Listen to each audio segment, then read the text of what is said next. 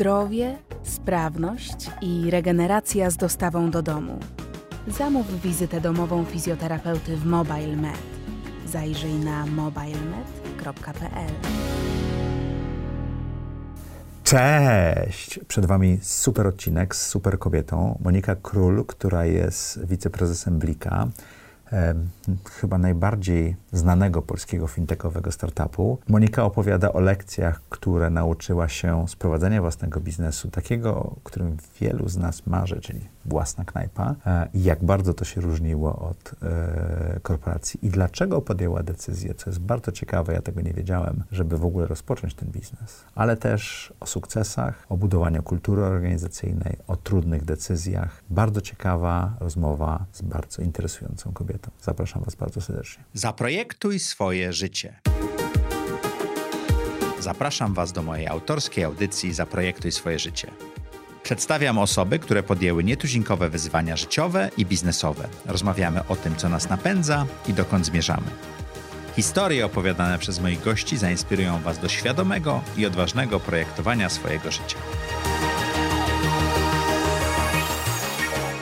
Cześć! Witajcie w kolejnym odcinku audycji Zaprojektuj swoje życie. Jak co tydzień, w czwartek o czwartej. Zapraszamy dla Was interesujących gości i gościnie. Zadajemy im trudne pytania, szukamy tego, co ich napędza, szukamy ciekawych zakrętów życiowych, na których być może się wywalili i dopytujemy, co się wtedy stało. Jeżeli jesteś tutaj pierwszy raz, koniecznie dajcie nam lajka. Jeżeli oglądacie nas na YouTubie, zróbcie suba. Jeżeli słuchacie nas na Spotify czy na Apple Podcast, zróbcie obserwuj. To bardzo pomaga naszym zasięgom. Jeśli nie byliście jeszcze na zaprojektujswójbiznes.pl, zapraszam Was serdecznie. Moc wiedzy, super kontakty. Warto poeksplorować tą stronę. A dzisiejszym gościem jest Monika Król. Miło mi bardzo, witam serdecznie. Monika ma niesamowitą historię, nawet kilka do opowiedzenia. W tej chwili zarządzasz marketingiem największego polskiego fintechu. Nie tylko marketingiem, ale tak. Okay. jesteś w zarządzie największego tak. polskiego fintechu, tak? To za chwilę o tym porozmawiamy, ale zadam Ci takie pytanie, które zadajemy wszystkim gościom na początku. Jak do tej pory wyglądało projektowanie Twojego życia? Hmm, to nie jest e, łatwe pytanie, oczywiście o nim wcześniej myślałam. I jak sobie tak spojrzałam wstecz, to dosyć konsekwentnie muszę przyznać, projektowałam swoje życie, chociaż nie było tak, że nie było na nim zakrętów. Zaczęło się od takiej zabawnej, dziecięcej wizji, właściwie młodzieńczej wizji um, siebie samej w jakimś dobrym samochodzie, w garniturze jadącej do dobrej pracy. Skóra, fura i komora, to, to lata 90. E, tak, to było, um, to było gdzieś tam w liceum jeszcze. Mhm. I wtedy właściwie zaczęła się zmieniać moja wizja na siebie, bo na początku chciałam studiować psychologię, do tego jeszcze pewnie kiedyś wrócę, ale później bardzo mocno jakoś tak wykiełkowało mnie zainteresowanie marketingiem. To był w ogóle początek. Wtedy ten kierunek marketingu, na który poszłam, był jednym z pionierskich. Także to mhm. teraz trudno sobie pomyśleć, ale rzeczywiście tak było, że ich było mało. No i ten marketing dosyć świadomie wybrałam. Czyli to było projektowanie. A skąd ten pomysł, że to marketing ma być? Ten świadomy, świadomy wybór, jak zaistniał? Tak, to chyba wynika głównie z tego, że ja mam taką gdzieś tam głęboko artystyczną duszę. Okay. I marketing mi się tak sklejał z tym, że lubię y, tworzyć, kreować, lubię y, różne niestandardowe rozwiązania, a jednocześnie lubię wyzwania. I też y, pociągał mnie biznes wielowątkowo. Mhm. Moja rodzina w ogóle jest y, rodziną przedsiębiorców w większości. Nie spodziewałam się, że wyląduję tak docelowo na większość swojej kariery e, w korporacji. Myślałam, że będę prowadzić własny biznes od początku, ale jakoś tak na studiach, e, no marketing to głównie jednak dotyczył e, większych firm, mhm. więc z roku na rok w, w czasie jakichś tam dodatkowych prac, które też wykonywałam na studiach, układało mi się w głowie to, że to zajmowanie się marketingiem to jednak jest droga taka pracy dla kogoś. No a te prace takie mm, po drodze też dosyć świadomie wybierałam, po to właśnie, żeby budować sobie jakieś tam doświadczenie już jako student, tak? Pamiętasz swoją pierwszą pracę? Tak, tak. Pierwsza praca to była praca jako hostessa w supermarkecie, mhm. taka zupełnie, zupełnie pierwsza, ale to mówię market, o niej... Umówmy się, że to też marketing, Też tak? marketing i mówię o niej um, specjalnie, oczywiście nie była to wymarzona praca, była dosyć e, ciężka, ale ona trochę wpłynęła na to, jak e, się moja kariera potoczyła, e, dlatego, że dosyć szybko z tej pracy hostessy przeszłam do pracy koordynatora promocji, mhm. co było już takim zadaniem, no, jakby nie było odpowiedzialnym, pierwszym projektowym menedżerskim.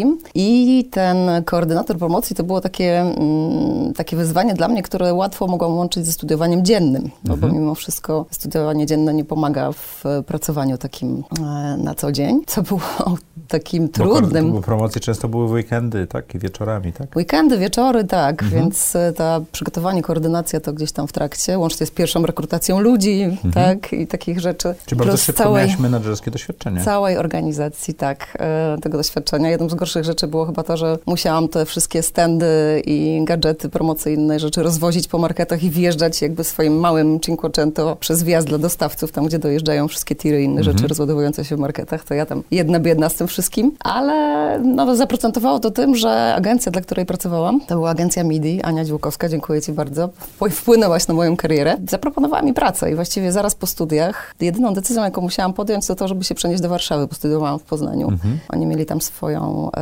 można powiedzieć, siedzibę centralę. No i tak się stało. Także właściwie skończyłam że- studia. Że nuta przedsiębiorczości tam była i to nie, nie kusiło cię, żeby zrobić coś swojego? W tym momencie nie.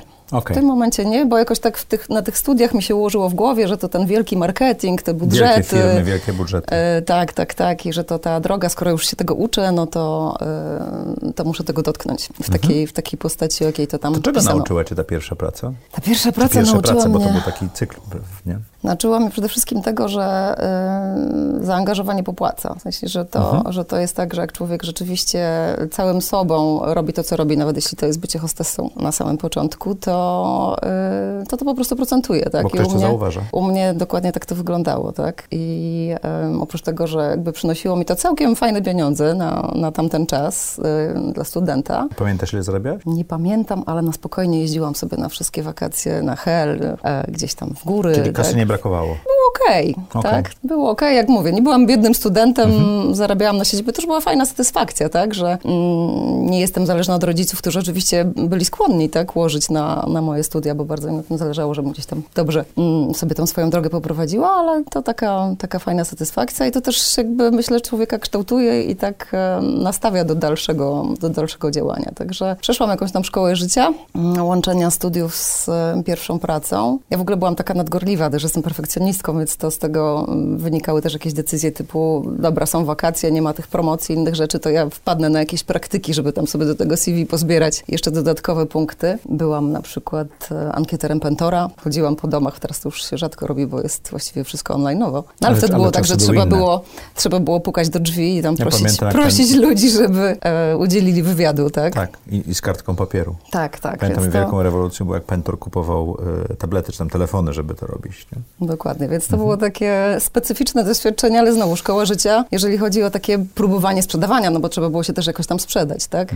Także, także tak to wyglądało. No Mhm. To i jak było z tą przeprowadzką do Warszawy i nową pracą w agencji? no, zapakowałam to swoje Cinquecento i pojechałam.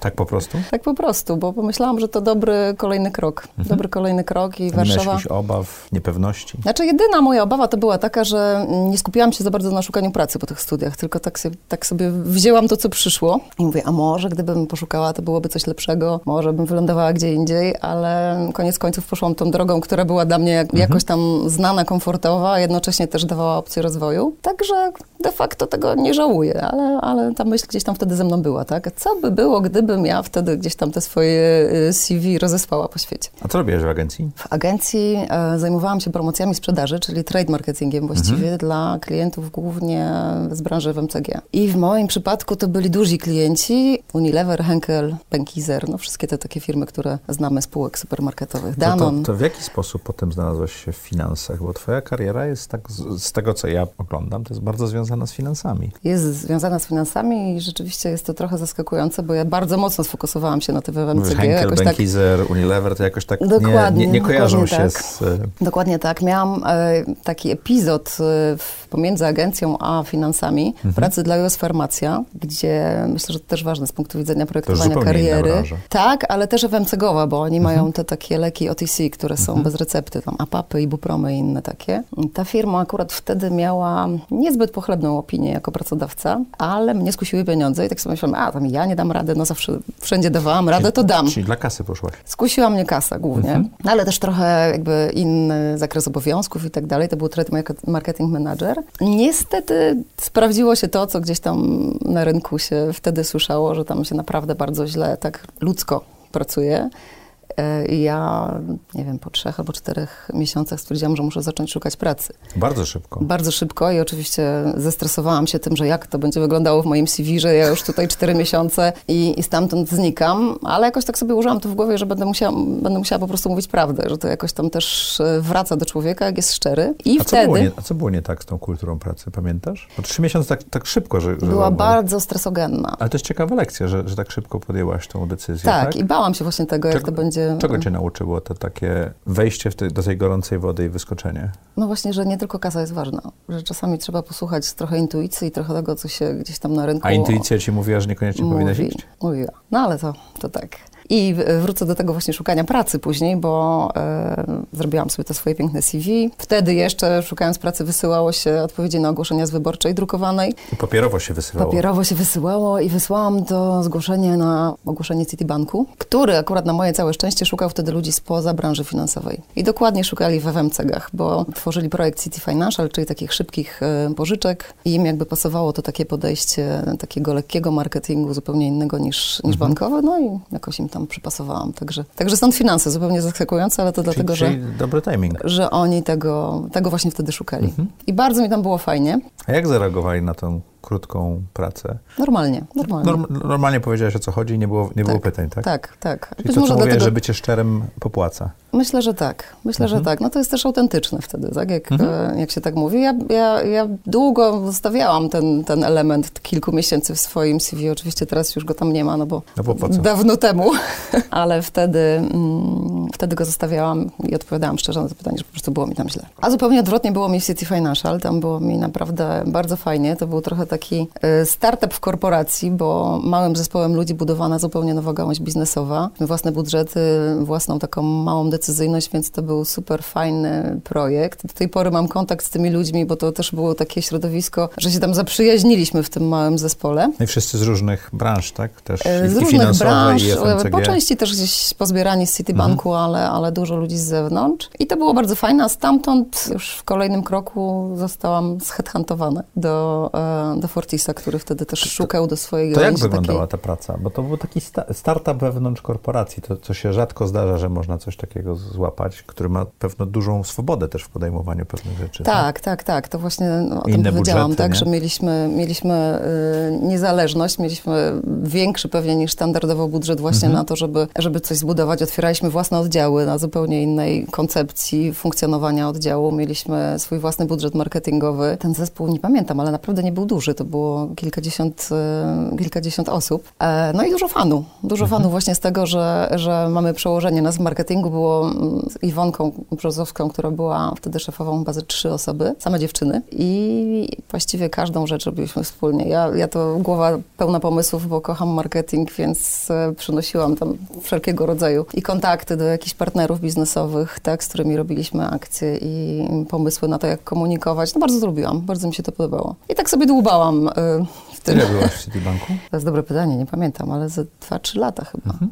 Jak Pewnego dnia zadzwonił telefon Właśnie, jak to stacjonarny. Jest, jak to jest, jak headhunter do ciebie dzwoni pierwszy raz w życiu? No, to było duże przeżycie. To było duże przeżycie. Jeszcze zadzwonił do mnie na biurko, naprzeciwko mnie było biurko mojej szefowej, więc, więc powiedziałam tylko to, że tak nie za bardzo mogę rozmawiać. Jakoś tam się umówiłam na, na, mhm. na późniejszą rozmowę. No i duża ekscytacja, duża ekscytacja. Szczególnie mm, z tego względu, że y, z menadżera y, dostałam propozycję na dyrektora marketingu jakby kolejnego mhm. takiego, powiedzmy, startupu wewnątrz korporacji, czyli y, w Fortis, Fortis Banku, gdzie mhm. też e, budowana była taka gałąź właśnie to consumer finance. Fortis Consumer Finance, dokładnie. Także tam też mały zespół, też było chyba kilkanaście osób na początku i, i, robiliśmy jakby coś zupełnie nowego, tak, troszkę inaczej niż cała reszta banku. Na nas patrzyli tak z niedowierzaniem, co my tam generalnie robimy, a, a później się okazało... Tak? A w City nie było tak, że też niedowierzanie? Też, też, też Bo tak te startupy było. wewnątrz też, korporacji często mają tak problem, było. żeby przekonać. Też tak było. W City to się nie do końca udało, bo tego mhm. City Financial już nie ma, tak, więc,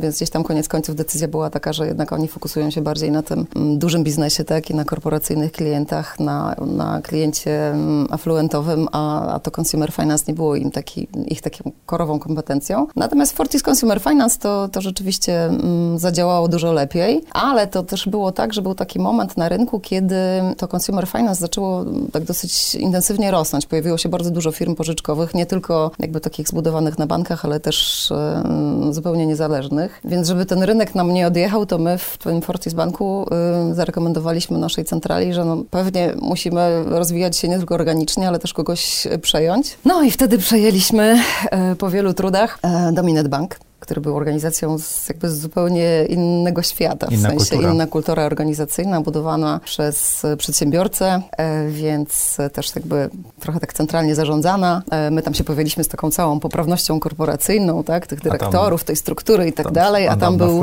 pan Sylwester Cacek, który, Mhm. który tą firmę z własnymi rękoma właściwie wspólnie z żoną zbudował i zupełnie to inaczej wyglądało, tak? Więc to podejście do tego przejęcia Dominet Banku nie było wcale takie proste. I to budowanie tej wspólnej struktury, podejście do całego rebrandingu, zbudowania zespołu wspólnie, tak? To, to było fajne, duże doświadczenie. Co było Y, najtrudniejsze w tym? Dużo stresu. No myślę, że z punktu widzenia mnie jako menedżera, to chyba najwięcej stresu y, wynikało z tego, że musiałam zbudować zespół jakby składający się z dwóch zupełnie różnych y, kulturowo grup. I stworzyć nową kulturę.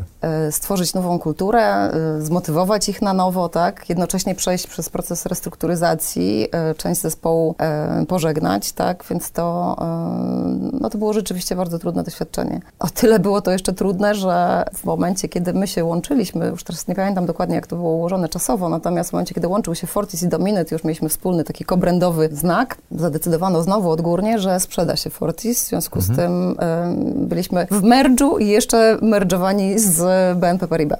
Także z punktu widzenia zarówno marketingowego, jak i takiego menedżerskiego, no mega, mega trudne zadanie. Ja pamiętam w ogóle, że byłam zatrudniona... Duży stres. Duży stres, ale też no, mnie akurat stres nakręca, w sensie ja lubię wyzwania, więc to było fajne doświadczenie. Co chciałam powiedzieć, to miałam na przykład taki e, specyficzny kontrakt, że byłam zatrudniona w trzech bankach na raz. W każdym miałam jedną trzecią etatu, e, po to, żeby mieć dostęp do wszelkich informacji i tak dalej, i tak dalej. To zatrudnienie musiało być wszędzie. Bo to wszystko miałam... były banki zarejestrowane w KNF-ie, więc Tak, trzeba było, tak, musiałeś, tak. pracowni- musiałeś tak, być musiałam być pracownikiem. więc zanim one wszystkie się zmerdżowały do jednego, to ci kluczowi e, menedżerowie musieli być po prostu pozatrudniani w każdym Słuchaj, z tych banków. bardzo ciekawą rzecz na początku, jak cię z headhunterem rozmawiałeś, że przeszłaś z pozycji menedżerskiej na pozycję dyrektorską. Czym to się tak naprawdę różni? Czym to się różni? Myślę, że przede wszystkim odpowiedzialnością. Odpowiedzialnością i to odpowiedzialnością, już abstrahując od tego, że odpowiedzialnością za, za, za swoją działkę, która jest szersza, to przede wszystkim odpowiedzialnością za ludzi. I to było też e, fajne doświadczenie. E, I o tyle, o ile jakby ja e, dosyć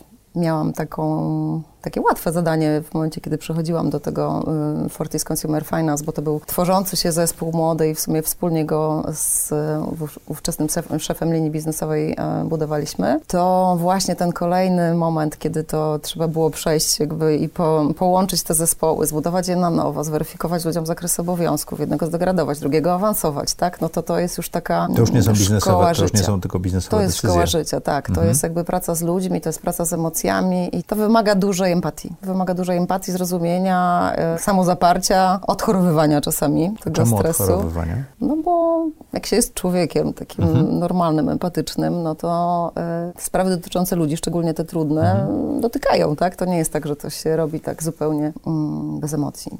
Na, na zimno. Także, także dla mnie to były, ja, po prostu tym żyłam, tak? Ale myślę, że to zaprocentowało, bo udało mi się zbudować zespół, który, który był zaangażowany, nie wiem, jakoś tak fajnie ze sobą działał i też, i też pracował ze mną i fajnie im się potoczyły kariery. Teraz z perspektywy czasu, jak patrzę, Czy to był ten moment, kiedy spełniłeś swoje nastoletnie marzenie, żeby być, wiesz... oj tak, Tak? tak, tak, tak. Jakie tak. to było uczucie? A zauważyłaś to wtedy? Tak, zauważyłam, tak sobie siedziałam nawet w takim biurze, pamiętam, miałam taki, takie szklane akwarium. Dla siebie. W tym, w tym nowym, w tym nowym e, biurze połączonego Dominet Fortis z BNP Paribas na ósmym czy tam siódmym piętrze z widokiem. I tak sobie mówię, no tak, to, to jest rzeczywiście to, o czym sobie myślałam. Jestem zmęczona jak smok, ale to jest fajne. I patrzę na tych ludzi e, za, za szyby i oni się do mnie uśmiechają, tak? Znaczy znają mnie, ja też miałam takie momenty, kiedy byłam z jakąś tam, wiadomo, spiętą miną i wtedy, wtedy Unikali. po fakcie się dowiedziałam, że mówili, dobra, teraz nie wchodzimy, tak? Ale, no, ale starałam się być mimo wszystko człowiekiem. Także,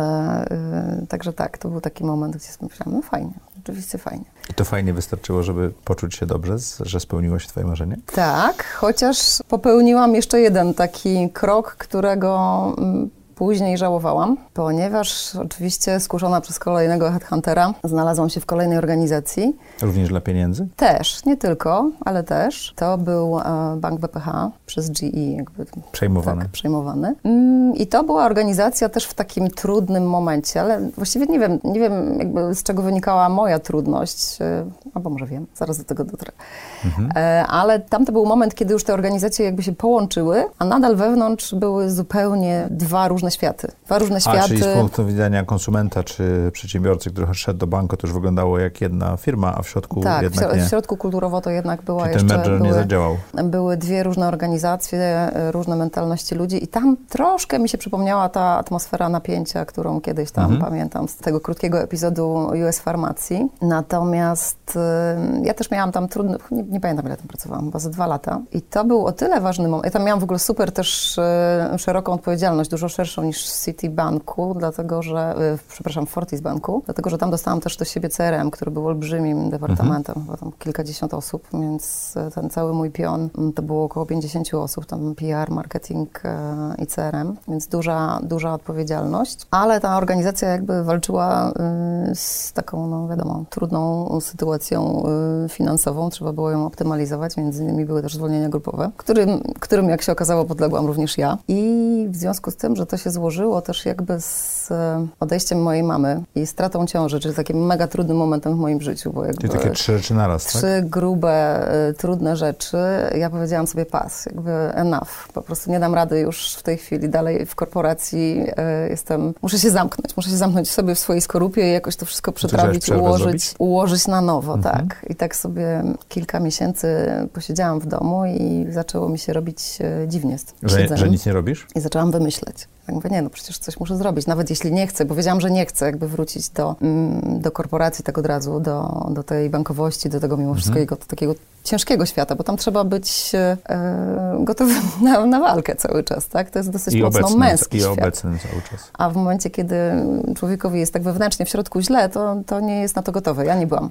To, to, bo, przepraszam, bo mówisz, że to jest taki męski świat, czyli tam w tym momencie, jak ty masz słabszy okres w swoim życiu, taki bardziej wymagający empatii, to ten świat by pasował do ciebie? Tak czułam. Tak czułam, że, że, że się w tym nie odnajdę, że muszę najpierw na nowo zbudować tą swoją wewnętrzną siłę, która dosyć mocno została zaburzona. I tak sobie chodziłam e, między innymi w okolicach swojego domu i znalazłam restaurację na sprzedaż. Stąd właśnie ten e, zawrót. Stąd wywiad. Tak, między innymi pewnie stąd. E, tak, to ten zakręt w karierze taki nies- mocno niespójny z tym, jak, e, jak sobie gdzieś tam mm, tą wizję ułożyłam. I tak A jak długo miałaś przerwę Mm. pomiędzy pracą a zakupem restauracji, pamiętasz? krótko, kilka miesięcy. Okej, nie dałaś sobie dużo czasu. Bo ja nie lubię nic nie robić. A dlaczego? No nie wiem, taką mam osobowość po prostu, Okej. że ja, ja się czuję szczęśliwa, jak ja mam zadania. Ja, ja muszę działać. No to się przekłada też na to, że na przykład nie umiem odpoczywać i tak Mhm. dalej, bo cały czas coś widzę, cały czas coś tam mi się gdzieś tam plącze i pokazuje, że jest e, do zrobienia. Tutaj tak sobie pomyślałam, spojrzałam na tą restaurację na sprzedaż, ona była pod moim domem. Mówię sobie, nie no, w sumie Nigdy nie marzyłam o tym, żeby mieć restaurację, ale ona jest pod domem, jest blisko, będę miała wygodnie. Wydawało mi się, że to będzie taki dosyć prosty do poprowadzenia biznes, że jakoś da mi ten czas. ci się? E, tak, tak, to za chwilę do tego O, dobrze. wrócę. E, Ale to jest, przepraszam, wejdę ci w słowo, ale to jest marzenie wielu osób, które pracują, to jest mie- mieć własną knajpę. mhm, tak, tak, tak, to nie było moim marzeniem. Okej. Co więcej, mój mąż, który miał restaurację, nie wiem, czy on, nie pamiętam, czym o tym opowiadał u ciebie, Amadeusz. Król był w odcinku, tak opowiadał, ale bardzo tak delikatnie. Y, Jak mu powiedziałam o tym pomyśle, on mówił, chyba zwariowałaś. Mówi, to jest Czyli nie- ostatnia rzecz, którą bym ci rekomendował, żebyś zrobiła. Mówi, ja już jej nie mam i bardzo jestem szczęśliwy. Nie pakuj się w to. Ale ja oczywiście już miałam całą Czy wizję. dostałaś taki poważny feedback? Tak, tak, tak. On powiedział, bez sensu pomysł, w ogóle nie rób tego, będziesz żałować. Ale ja już miałam swoją wizję, ja już tam obejrzałam ten budynek, już myślałam o tym, jak on będzie wyglądał, jakie będzie menu, jaka będzie koncepcja, w ogóle naj, najfajniejszy mm, etap Czyli y, tworzenie. tworzenia, więc, e, więc po prostu zdecydowałam, że ją jednak kupuję. I ona mi się też zgrała z tym jakby raz, że będę sobie tam dochodzić do siebie, tak? No bo to jakby taki biznes nie bardzo wyeksponowany, tak? Mogę się tam w tej restauracji gdzieś nawet mocno nie, nie pokazywać tak e, zewnętrznie, tylko sobie ją gdzieś tam prowadzić, starać się o, o, o, dziecko i tak dalej, więc to tak mi się wszystko pięknie składało. No i kupiłam tą restaurację. Y, w miesiąc zrobiłam remont, y, bo wiadomo, czynsz na budynek, który ma tam kilkaset metrów, to dosyć, nie był, mały. dosyć był duży, więc y, nie, nie było kasy do zmarnowania, trzeba było to zrobić szybko. E, więc w miesiąc zrobiliśmy remont i odpaliliśmy nową restaurację Liv, która swoją drogą chyba dopiero ze trzy, trzy miesiące temu zmieniła swoją nazwę. Jakiś mhm. jest nowy właściciel a do tej pory cały czas wyglądała i funkcjonowała bardzo podobnie jak wtedy, kiedy ja ją stworzyłam. No i tak jak mówiłam, z perspektywy czasu, to jakby ten etap y, wymyślania, tworzenia, czyli to, co najbardziej lubię, tworzenia brandingu, koncepcji całej, wystroju wnętrz, menu, menu. ten był najfajniejszy. On trwał kilka miesięcy, tak? Y, kilka miesięcy, tak. I, I, myślę, że całkiem fajnie to wyszło i rzeczywiście, to potwierdzam. Mm, rzeczywiście zadziałało. Miejsce miało swój mm. urok i miało dobrą kuchnię. Tak, tak. Miało jeden minus, nie sprzedawało alkoholu, y, jakby z punktu widzenia biznesu restauracyjnego jest jednak dosyć istotne, a on był przy placu zabaw, więc tam nie było takiej możliwości. Ale wtedy jakoś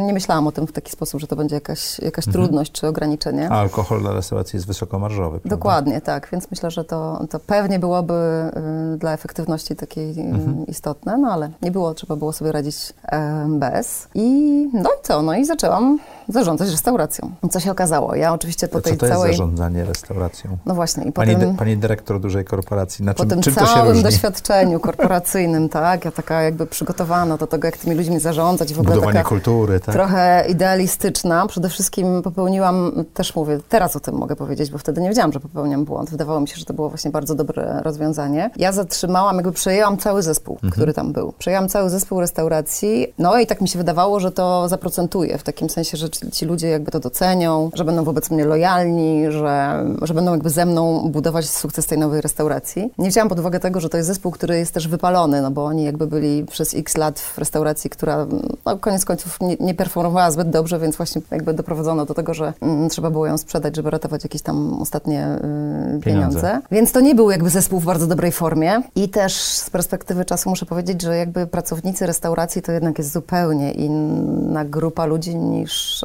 pracownicy korporacji, szczególnie mhm. pewnie bankowości. Więc dla mnie to był taki szok kulturowy, yy, mocne zderzenie z rzeczywistością, gdzie ja na przykład przyszłam na jedno z pierwszych spotkań z pracownikami, tam wyłożyłam im, co będziemy robić, jak będziemy robić, roz rozdałam zadania, licząc na to, że każdy jakby zanotuje i, i, zacznie działać, tak, zacznie robić to, co sobie ustaliliśmy. W ogóle okazało się następnego dnia, że nikt nic nie zanotował, nikt nic nie zapamiętał, wszyscy nikt robili dokładnie to samo, co robili wcześniej, więc, więc pomyślałam sobie, że follow-upy, notatki i, i, spotkania statusowe to jakby w ogóle nie jest, nie jest ta droga, którą ja jestem w stanie poprowadzić i musiałam przejść, przejść na, na takie centralne, centralne sterowanie, czyli, e, czyli po prostu zarówno zajrzeć i trochę poukładać sprawy w kuchni, jak i na sali, czyli e, wśród kelnerów i menedżerów, tak, żeby to wszystko jakoś tam wszystko, tak? poskładać. I oczywiście to, co mi najlepiej wychodziło, to zmarketowanie tej restauracji, więc bardzo szybko gdzieś tam do, były jakieś pierwsze publikacje dotyczące, mhm. E, dotyczące nowego miejsca w Warszawie. No i był taki weekend, kiedy pojawił się u nas krytyk kulinarny Maciej Nowak, e, z czego wszyscy się zazwyczaj bardzo cieszą, ale też e, czym się bardzo stresują, no bo nigdy nie wiadomo, jak się, jak się wypadnie. Ja tego dnia w ogóle zorganizowałam Dzień Poznański, bo oni tak przychodzą z nienacka, tak? tak. Tego się nie wie. Że nie, nie można się przygotować, tak. żeby zrobić coś, czego nie masz na co dzień, tak? A ja, żeby nakręcić ruch, to y, zorganizowałam taki dzień pryzgzikiem dla, dla swoich mhm. y, wszystkich poznaniaków, więc miałam furę znajomych w restauracji, duży ruch, e, jak to mówią, tabakę. E, no i na to wszystko wjeżdża Maciej Nowak e, i oczywiście zamawia prawie wszystkie pozycje z menu. Moja kuchnia sparaliżowana. Po prostu panowie stwierdzili, że w ogóle nic. Ja tam zeszłam na dół, oni, oni nie robią. Ja mówię, jak to nie robicie? Nie będę cytować dokładnie, co powiedziałam, bo to był jeden z pierwszych razów, kiedy niecenzuralnie musiałam użyć słów, których nigdy w swoim korporacyjnym życiu nie się użyłam. polskim przedsiębiorcą, tak? Więc jak to nie gotujecie? Jak to nie robicie? Jak to nie serwujecie? I tak pi, pi, pi, pi czasami niestety. No a oni, że po prostu nie, nie, bo oni tego nie dowiozą, oni tego nie zrobią. To jest jakby za trudne, on tutaj jest, jest jakby tak wymagający, że oni się boją tego stresu. Mówię, dobra, po kolei. No i tak od kuchni, biegając, bo to jeszcze kuchnia była w piwnicy, biegając po tych schodach z tymi daniami, po prostu wyserwowałam wspólnie z tymi kucharzami te wszystkie dania, rozmawiając z tym Maciejem Nowakiem, coś mu tam opowiadając w międzyczasie i tak dalej, i tak dalej. Nie wiem, ile to trwało, chyba ze trzy godziny, bo oni tam naprawdę prawie wszystkiego spróbowali. Napisał pozytywną opinię, więc było to, była to wielka ulga. Co było ciężkie, ale, owocne i ciężkie trzy godziny, tak? Ale było to, było to trudne. No, no przede wszystkim ale dlatego, że... się przestraszyła krytyka, czy kuchnia się przestraszyła wielkości zamówienia? Krytyka. Czyli to krytyka. nie było to, że nie potrafili tego zrobić, tylko To że... było dla nich chyba pierwsze doświadczenie w ogóle z Że takim... krytyk przyszedł. Tak, Okej. tak, tak, tak, tak. Oni jakby... Czyli jakby nie wiedzieli, że to jest on, to by dalej robili. Myślę, tak? żeby robili, tak, ale to od razu tam poszła fama na dół i po prostu totalny paraliż, tak, Mhm. więc, więc ja tak po prostu taka biegałam góra-dół z tej kuchni na salę e, i z powrotem, jeszcze w międzyczasie do tych znajomych, których pozapraszałam, tak, więc e, no jakoś to się tam wszystko udało, opinia była dobra, więc to też fajnie zaprocentowało dla, dla biznesu restauracji. Jak dużo pracowałaś jako restaurator? Jak dużo, czy jak długo? Jak dużo? Jak, jak, znaczy, jak długo każdego dnia, czy każdego tygodnia? No właśnie, to, to, jest dobre, to jest bardzo dobre pytanie, bo ono jest trochę o tym, to jest trochę pytanie dla tych, którzy marzą o to restauracji. work-life balance, korporacja versus restauracja. To jest tak, że restauracja nie dała mi tej wolności, o jakiej myślałam, że mi da.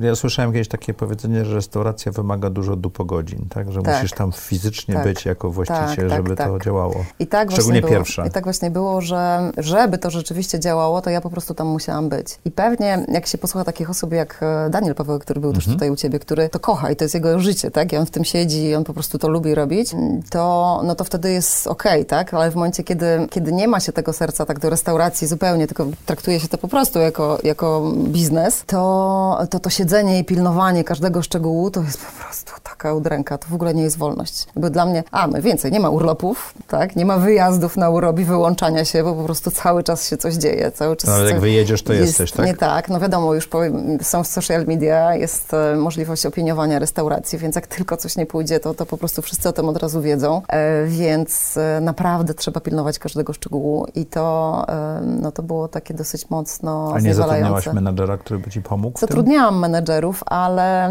jednym chyba z moich błędów było też to, że zatrudniałam menedżerów takich, powiedziałabym, bardziej junior, a powinnam była, no, była decyzja jakby dyktowana tym, że ja mam ten czas, tak, że jakby jestem tym takim głównym menedżerem, powiedzmy, więc nie potrzebuję do tego e, takiego sen- senior menedżera, a jednak e, z perspektywy czasu stwierdzam, że, że to byłoby dużo lepsze rozwiązanie, gdyby to był ktoś, kto tam siedzi, zna po prostu od podszewki, tak, bo dałoby mi to pewnie dużo więcej Też wolności. mogłabyś się ty nauczyć trochę, tak? A tak, to były takie sytuacje, jak na przykład e, ja z brzuchem w ciąży, biegająca między stolikami, bo kelnerzy nie przyszli do pracy, a tam jakaś wielka rezerwacja albo komunia, tak? I, ja, i żeby ratować sytuację i żeby nie było kolejnych jakichś tam negatywnych wpisów, no to, no to trzeba było zakasać rękawy, bez względu na to, jak się tam czułam. Oczywiście to nie był dziewiąty miesiąc, bo bym sobie na, tym, na to nie pozwoliła, ale, no ale jednak e, musiałam po prostu Ile się zarabia na restauracji? Myślę, że można zarabiać bardzo dobrze. Ja zarabiałam ok, Ale y, okej, tak samo jak w korporacji, lepiej jak w korporacji? Porównywalnie. Pracując Porównywalnie. więcej. To nie jest tak, że pracując więcej. Pracując inaczej. inaczej. Pracując Okej. inaczej. Pracując inaczej, bo, no bo to są inne godziny pracy, to jest inne jakby Mhm. zaangażowanie. To są bardzo często weekendy, bo wtedy jest największy ruch, tak? Więc to jest zupełnie inna praca, inaczej trzeba sobie swoje życie poniedziałki do są tego, spokojniejsze, czy wtorki, a ułożyć. piątek, tak, sobota, poniedziałki niedziela? są na sprzątanie, na organizowanie Mhm. i tak dalej, tak? Mm, No więc, y, więc tak, no to było, to było zupełnie inne życie, to była mimo wszystko niepewność, bo to branża, która ma bardzo dużą rotację i to jakby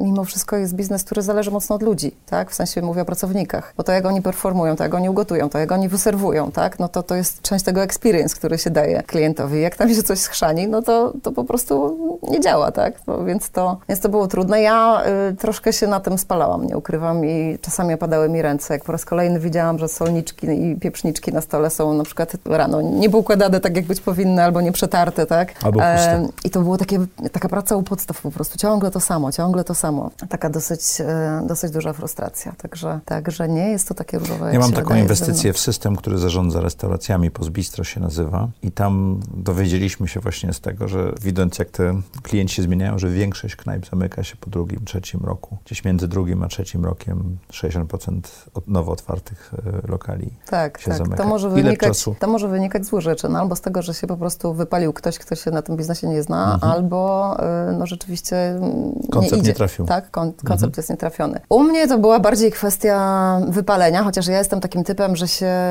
y, nie poddaję za bardzo, więc No, u, pewnie u, gdyby- urodził ci się syn. Urodził i to... się syn, to jest jedno. E, Dwa, e, pewnego dnia zadzwonił do mnie zaprzyjaźniony headhunter e, Marcin Stanik, pozdrawiam serdecznie Marcina, który zapytał tak wprost, mówi, nie znudziła ci się już ta restauracja? Mówi, za długo już tam jesteś? Bo mam dla ciebie fajny projekt. No i ja tak oczywiście... Bo e, Headhunterzy a- akceptują takie przerwy, prawda? tak, to nie było też dla mnie takie oczywiste. Ja tak e, Mhm. jakby właśnie chwilkę wcześniej mówiłam o tym, że się nie poddaję i że pewnie bym tak sobie tam nadal działała, tak? Jeszcze w międzyczasie wymyślałam sobie jakieś tam inne mm, rzeczy, które mogłam robić zawodowo. No ale on mnie rzeczywiście zainteresował tym, e, tym Mhm. projektem, z którym do mnie przyszedł. Przyszedł do mnie z Blikiem, który wtedy nie był jeszcze tak znany, jak jest teraz. No Blik, Blik był wtedy szalon, szalonym pomysłem i startupem. Tak, tak. Takim startupem na dosyć wczesnym etapie, no dwuletnim, tak, ale jednak Mhm. jeszcze nie mocno rozpoznawalnym. No i trzeba było się zastanowić, co ja z tym faktem zrobię, ale pomyślałam sobie, że dlaczego, dlaczego nie porozmawiać dalej. Jeszcze nie byłam pewna, czy, y, czy jestem gotowa na to, żeby jakby tak sobie znowu to życie y, zupełnie inaczej poukładać, ale mówię, warto posłuchać. Wiedziałam już wtedy, że nie chcę wracać do korporacji. To było... y, W sensie dużej organizacji. tak, tak, tak. Mhm. Pomimo tego, że w tej restauracji było mi ciężko, duże zderzenie z rzeczywistością, tak, to jednak to było fajne, Czyli takiej te, mikroskali. te, te doświadczenia. Citibankowe i Fortisowe, gdzie budowałaś małe zespoły. One jakieś było... takie odległe się zrobiły zupełnie. Okej. Ale spodobało mi się to, że jakby sama sobie jestem szefem, że, że, że,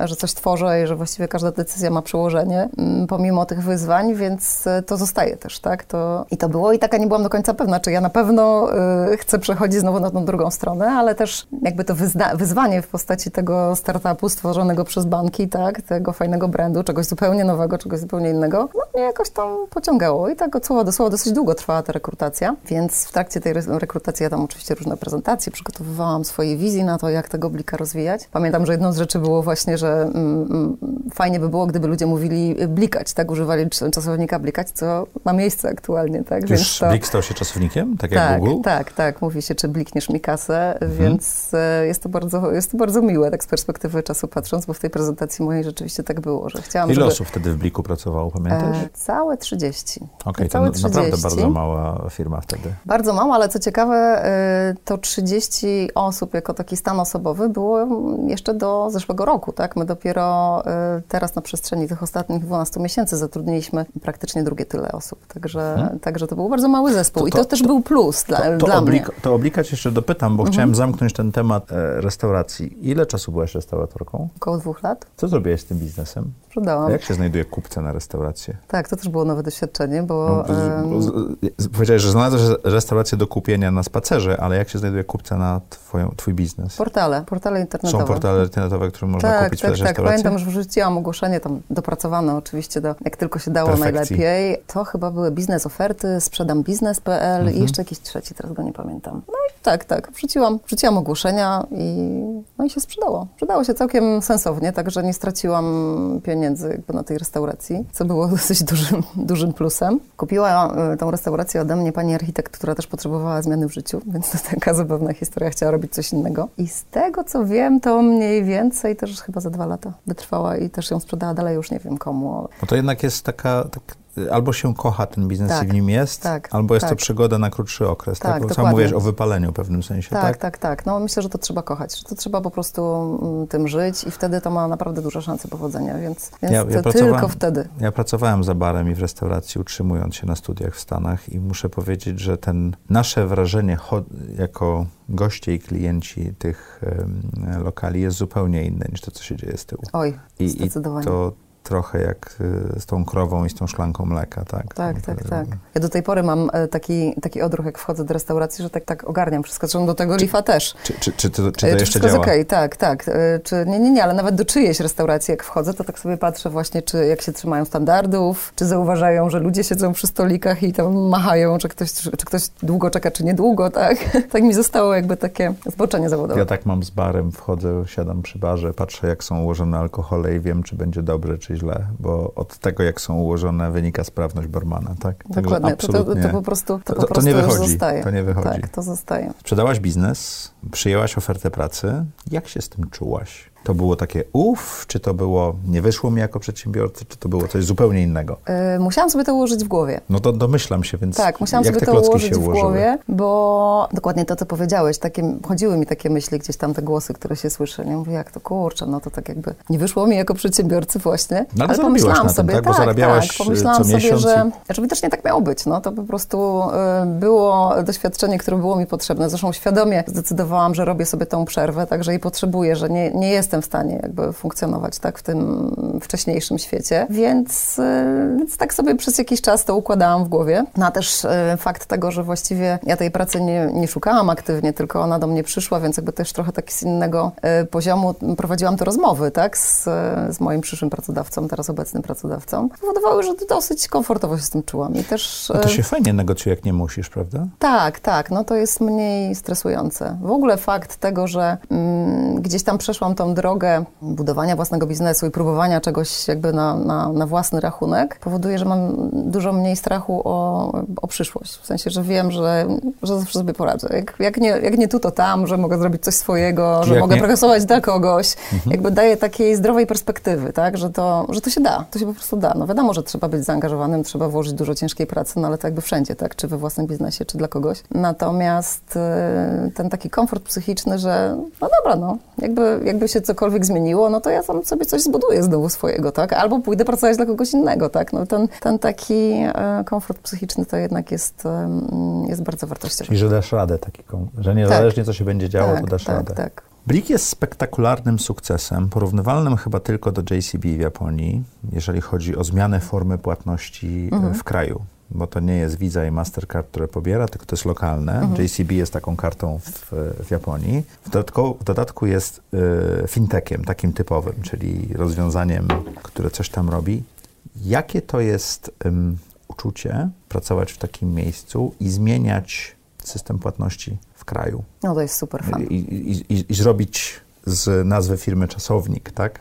Tak, to jest, to jest fan. Muszę przyznać, że to jest fan i to jest pewnie dosyć rzadkie, że, że pracuje się w biznesie, który po prostu z roku na rok cały czas rośnie i... i Jak dużo Blik rośnie? Ja nawet no, nie, nie Blik teraz troszkę mniej niż y, 100%, ale do, do troszkę tego roku... Y, tak. Mamy wolny biznes, nie podwajamy się co roku. No, pra, prawie się podwajamy, tak? Więc no wiadomo, że to się wypłaszcza, no bo mamy 70% udziału w rynku, więc jakby... 70% w, w e-commerce. Tak. W e-commerce? Tak. 70% płatności przechodzi przez tak, Blika? jak przychodziłam do Blika, to było kilkanaście.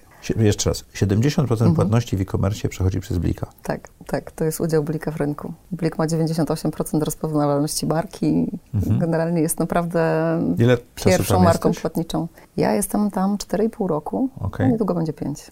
Okay. Ale to nie tylko mój sukces oczywiście. Nie, to całego zespołu, ja rozumiem, ale to olbrzymi sukces, prawda? Tak, tak. To A myślę, co spowodowało, że... że to tak wyszło? No, tych, tych e, czynników sukcesu jest kilka.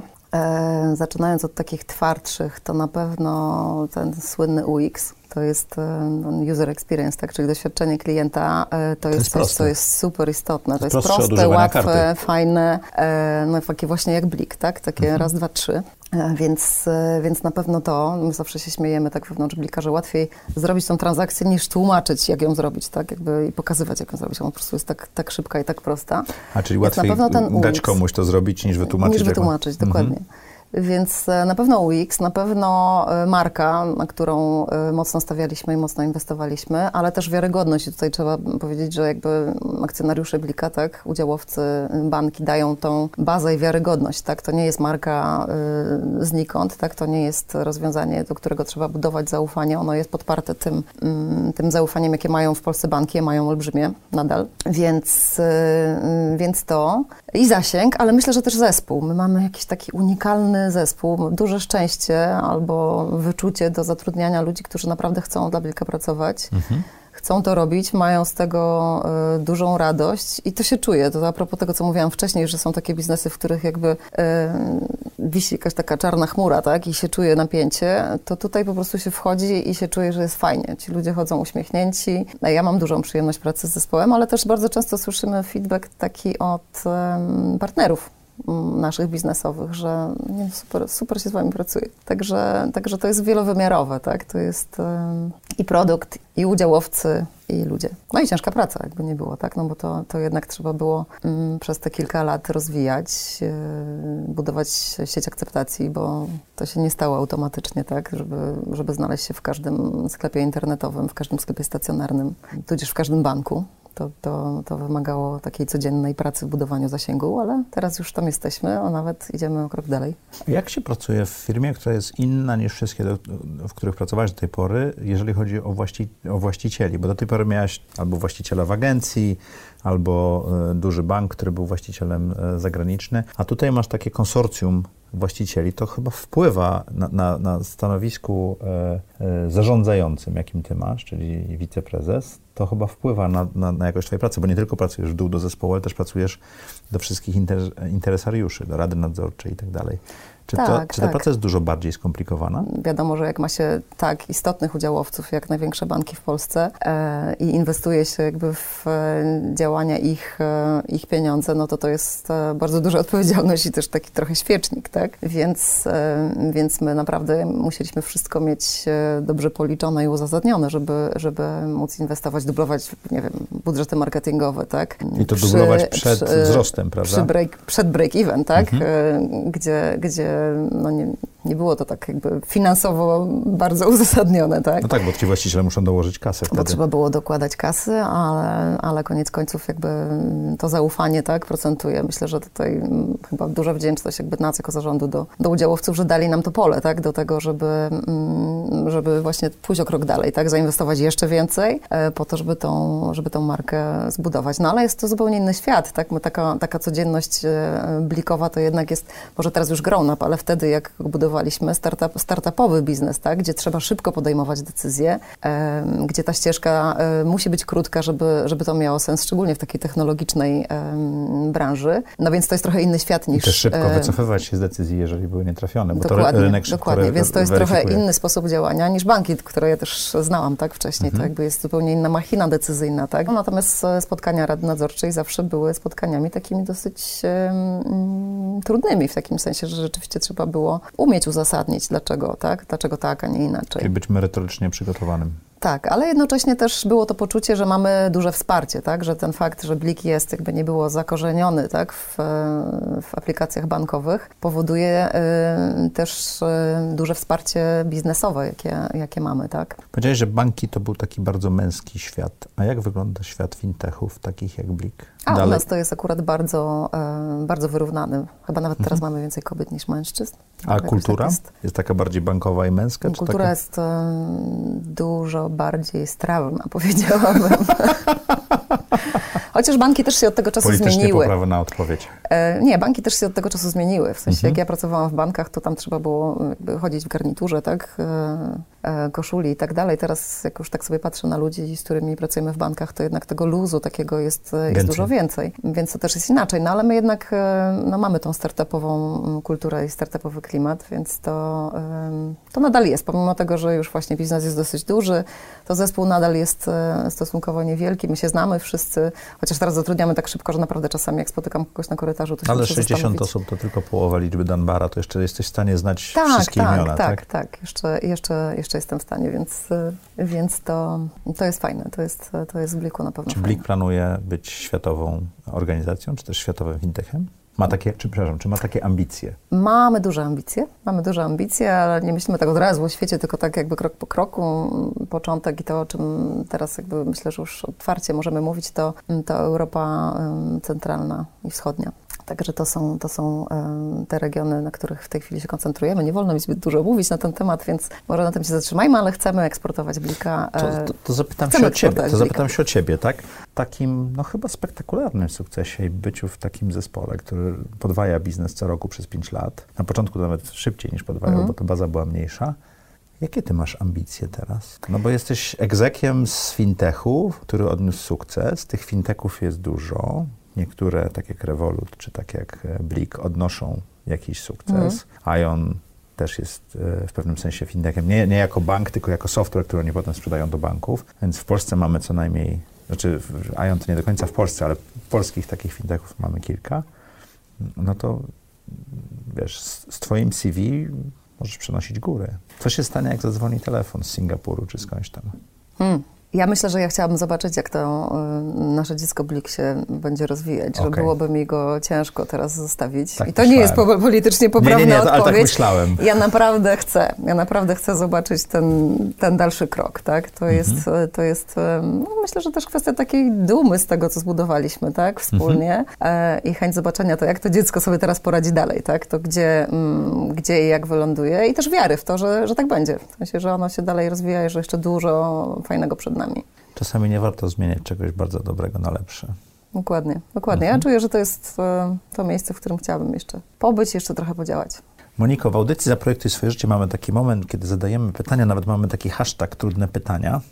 Oglądałaś parę odcinków? Oglądałaś, Jesteś oglądałaś. gotowa? Spróbujmy. Dobrze. Czy możesz opisać najlepszą decyzję, jaką podjęłaś w życiu? Ale biznesową czy prywatną? To od ciebie zależy. Mm. Ech, Prywatna to na pewno zostanie mamą, chociaż to wiadomo, że to w sumie jest taka naturalna decyzja dla, dla wielu, ale nie dla każdego. Więc to w ogóle wow, każ- pod każdym względem. Czasami ciężko, szczególnie jak pomyślę o trzech latach nieprzespanych nocy, ale, ale tak. A biznesowo to kilka rzeczy mi przychodzi na myśl, ale jedna, jedna z nich to na pewno to, że nie zdecydowałam się na pracę y, z mężem w jego firmie. E, A był taki pomysł? był, był taki pomysł i oboje świadomie jakby doszliśmy do tego, że lepiej będzie, jeżeli jednak będziemy jakby budować swoje e, kariery niezależnie. To tak e, zdrowiej. Mhm. e, Koniec końców i też bezpieczniej z drugiej strony, tak? Jak, e, jak są dwie nogi. No tak, e, bo jak jedna się potknie, to druga jeszcze może utrzymać, tak? Więc to to. No i dołączenie do Blika to też jest taki, taka decyzja, której, Mhm. z której się bardzo cieszę i z której jestem zadowolona. Co daje ci najwięcej energii czy satysfakcji w życiu? To trochę mm, dwie różne rzeczy. No, energii na pewno dają mi e, wyzwania. Ja po, prostu, Mhm. ja po prostu lubię rozwiązywać e, rzeczy i w ogóle mam, mam coś takiego, że dla mnie nie ma, nie ma sformułowania, że się nie da. W sensie, jak ktoś do mnie przychodzi i mówi, nie, no, no po prostu tego się nie da, to ja mam alergię wtedy. Mówię, jak się nie da? To ja ci udowodnię, że się da.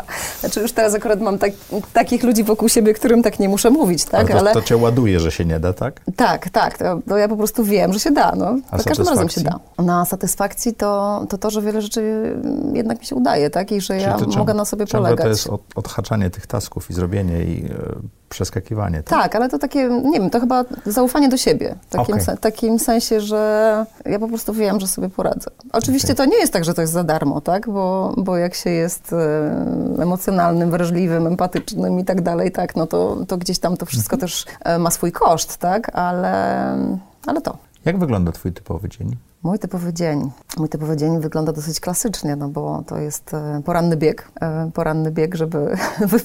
Ale nie chodzi o bieg w lesie, tak? e, no, chciałabym bardzo, ale to, to rzadkość. Natomiast poranny bieg, żeby wyprowadzić dziecko do szkoły, psa na spacer, ogarnąć siebie, tak, i dotrzeć, dotrzeć do pracy. No, a później, no to już taki standardzik, tak, czyli poranna jakaś tam prasówka, maile, spotkania, Także, także tak.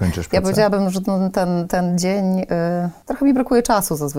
To jest, to jest chyba to. Mhm. A Kończę o której pracę kończysz pracę? normalnie, tak koło 18. Także nie, A nie. pracujesz jeszcze w domu wieczorami? Tak, mam czasami drugi etat y, w postaci y, jakiegoś tam challenge'owania się wspólnie z moim mężem w sprawie jego biznesów. To jest taka, to takie Czyli- hobby. Czy jest coś, co mogłabyś przestać teraz robić, co e, poprawiłoby twoje samopoczucie lub spowodowało twój rozwój?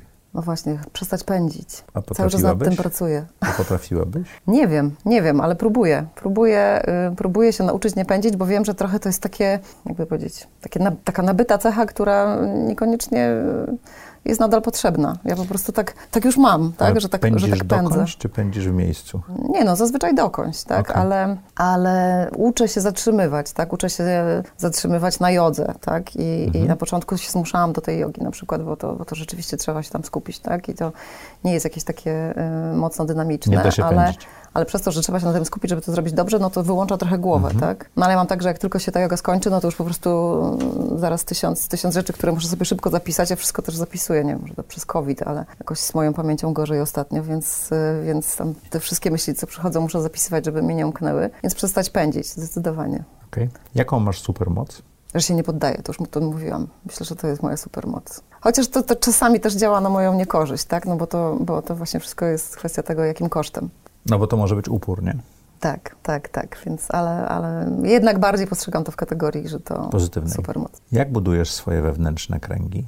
To się też e, zmieniało w trakcie jakby tego mojego tak. życia zawodowego i w tej chwili to jest tak, że ja e, więcej uwagi e, i więcej atencji, tak, poświęcam relacjom, które są dla mnie jakby wartościowe w takim sensie, że to są osoby, z którymi ja się dobrze czuję, tak, które mnie akceptują, z którymi ja się rozumiem, a niekoniecznie już oso- osoby, które w jakiś sposób miałyby być dla mnie, brzydko to zabrzmi, ale potrzebne zawodowo Drobiną.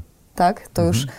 to jakby nie ten etap, nie wiem, może to przychodzi z jakąś tam dojrzałością, To tak? masz bardzo senior pozycję, tak? Jesteś na wysokiej pozycji w dużej firmie już. Tak, więc dla mnie teraz to, to, to te wewnętrzne kręgi oparte są na ludziach, z którymi ja się po prostu dobrze czuję. A jakich dobierasz? Hmm, to jest e, ciekawe. Oni, znaczy jest krąg osób, które są e, ze mną od dawna, przyjaciół, ale też czasami pojawiają się e, tak zupełnie zaskakująco osoby w moim życiu, które w nim zostają, których bym się nigdy nie spodziewała, tak?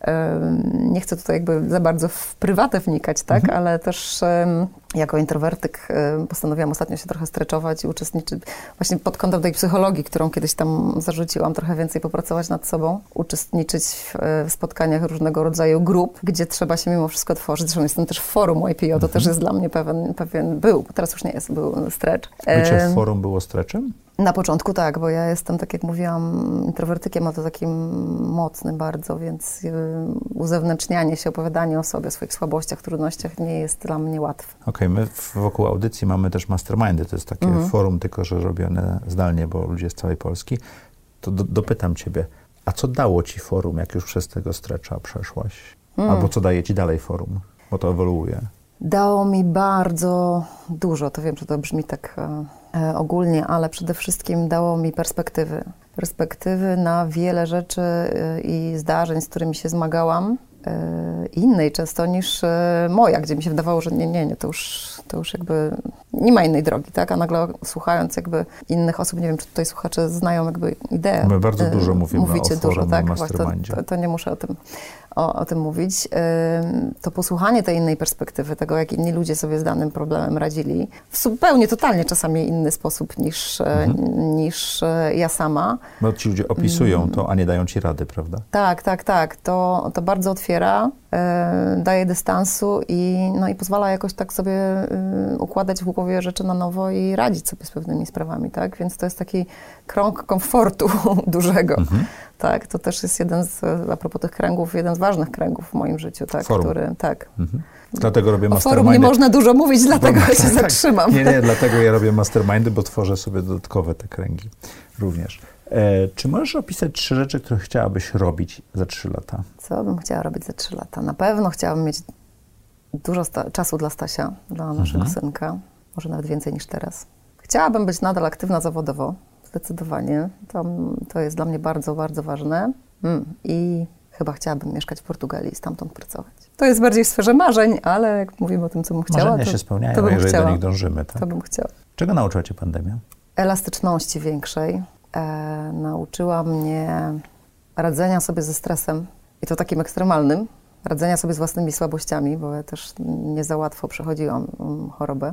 I em, tak z biznesowego punktu widzenia e, też nauczyła mnie dużo większego zaufania do ludzi, z którymi pracuję, no bo nie będę tutaj odkrywać ni- niczego nowego, tak? Praca, praca zdalna i zarządzanie zespołami zdalne mm, tego zaufania wymaga, więc to y, tak, to tego. Książka, która?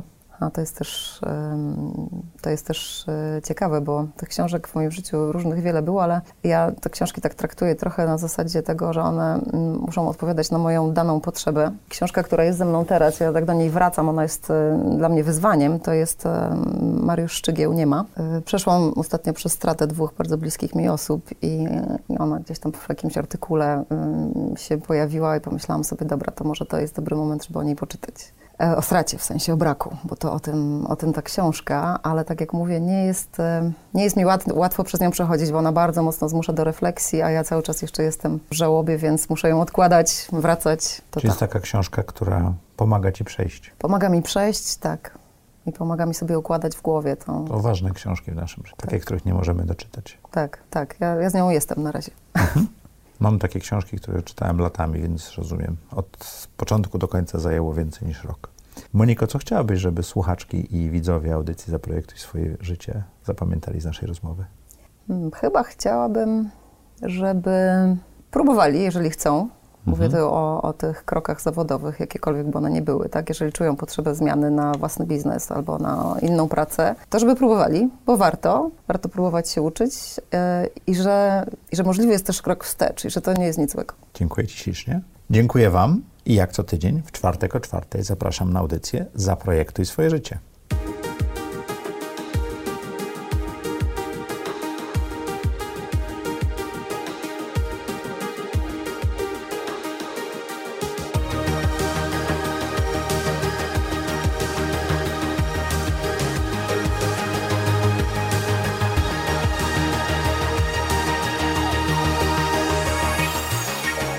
Zaprojektuj swoje życie.